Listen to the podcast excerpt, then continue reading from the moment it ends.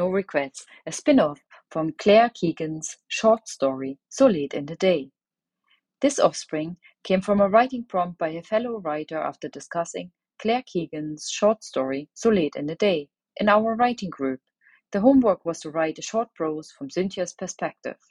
My spin-off starts after the following scene from the short story published in the New Yorker in the February 2022 issue. The scene. It was almost ready when Cynthia, the brightly dressed woman from accounts, came in, laughing on her mobile. She paused when she saw him, and soon hung up. All right there, Cashel? Yeah, he said. Grand, you? Grand, she smiled. Thanks for asking. He took up the coffee, leaving before he'd sugared it, before she could say anything more. No regrets. She watched him leave, staring at the cup in his hand. When Cynthia turned to the coffee machine, she noticed the sugar tin had been left open. Her thoughts went to his ex fiancee, Sabine, whom she hadn't seen that night since that night in the Shelbourne about a month ago. Sabine, too sweet for this world and a bit naive to think that Cashel would have been different from the rest of them. Cynthia remembered little of that night. The French wine must have gotten into her head. Sabine had been a bit tense at first, wanted to know more about Cashel. How was he at work? she had asked, her French accent hardly audible.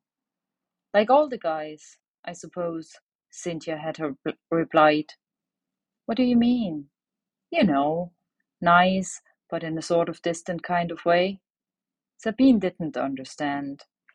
Irish men are not like the French, who would use every opportunity to show you the way to their paradise. Cynthia had intentionally rolled her eyes. They both laughed in agreement.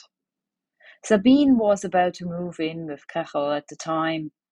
There had been a dreamy, dreamy smile on her face.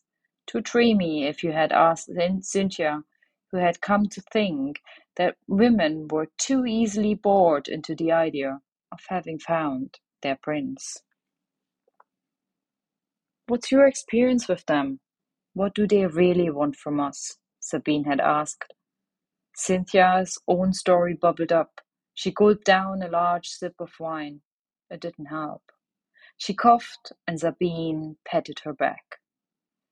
Two years earlier, she herself had a dream wedding, horse carriage, country house, a band, a hundred and eighty guests, a surprisingly warm sunny day in early March. His mother had insisted on paying for the occasion of her youngest son getting married, not that Cynthia or her fiance had objected. In fact, he had never objected to anything openly. The dream had ended after five miserable months. As soon as the honeymoon period was over, he stopped being fun. Cynthia still had a hard time to understanding how she didn't see the red flags that kept popping up in the three years leading up to the big day. How had she not noticed what a gobshite he was?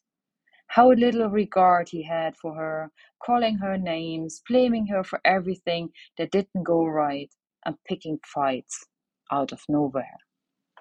Cynthia didn't think she had told Sabine any of this, but she remembered telling her that half the men wanted women to shut up and give them what they wanted, that they were spoiled by their mummies, and when things didn't go their way, they would treat women like shit, that some were calling us. She stopped herself. Had she said it out loud that night?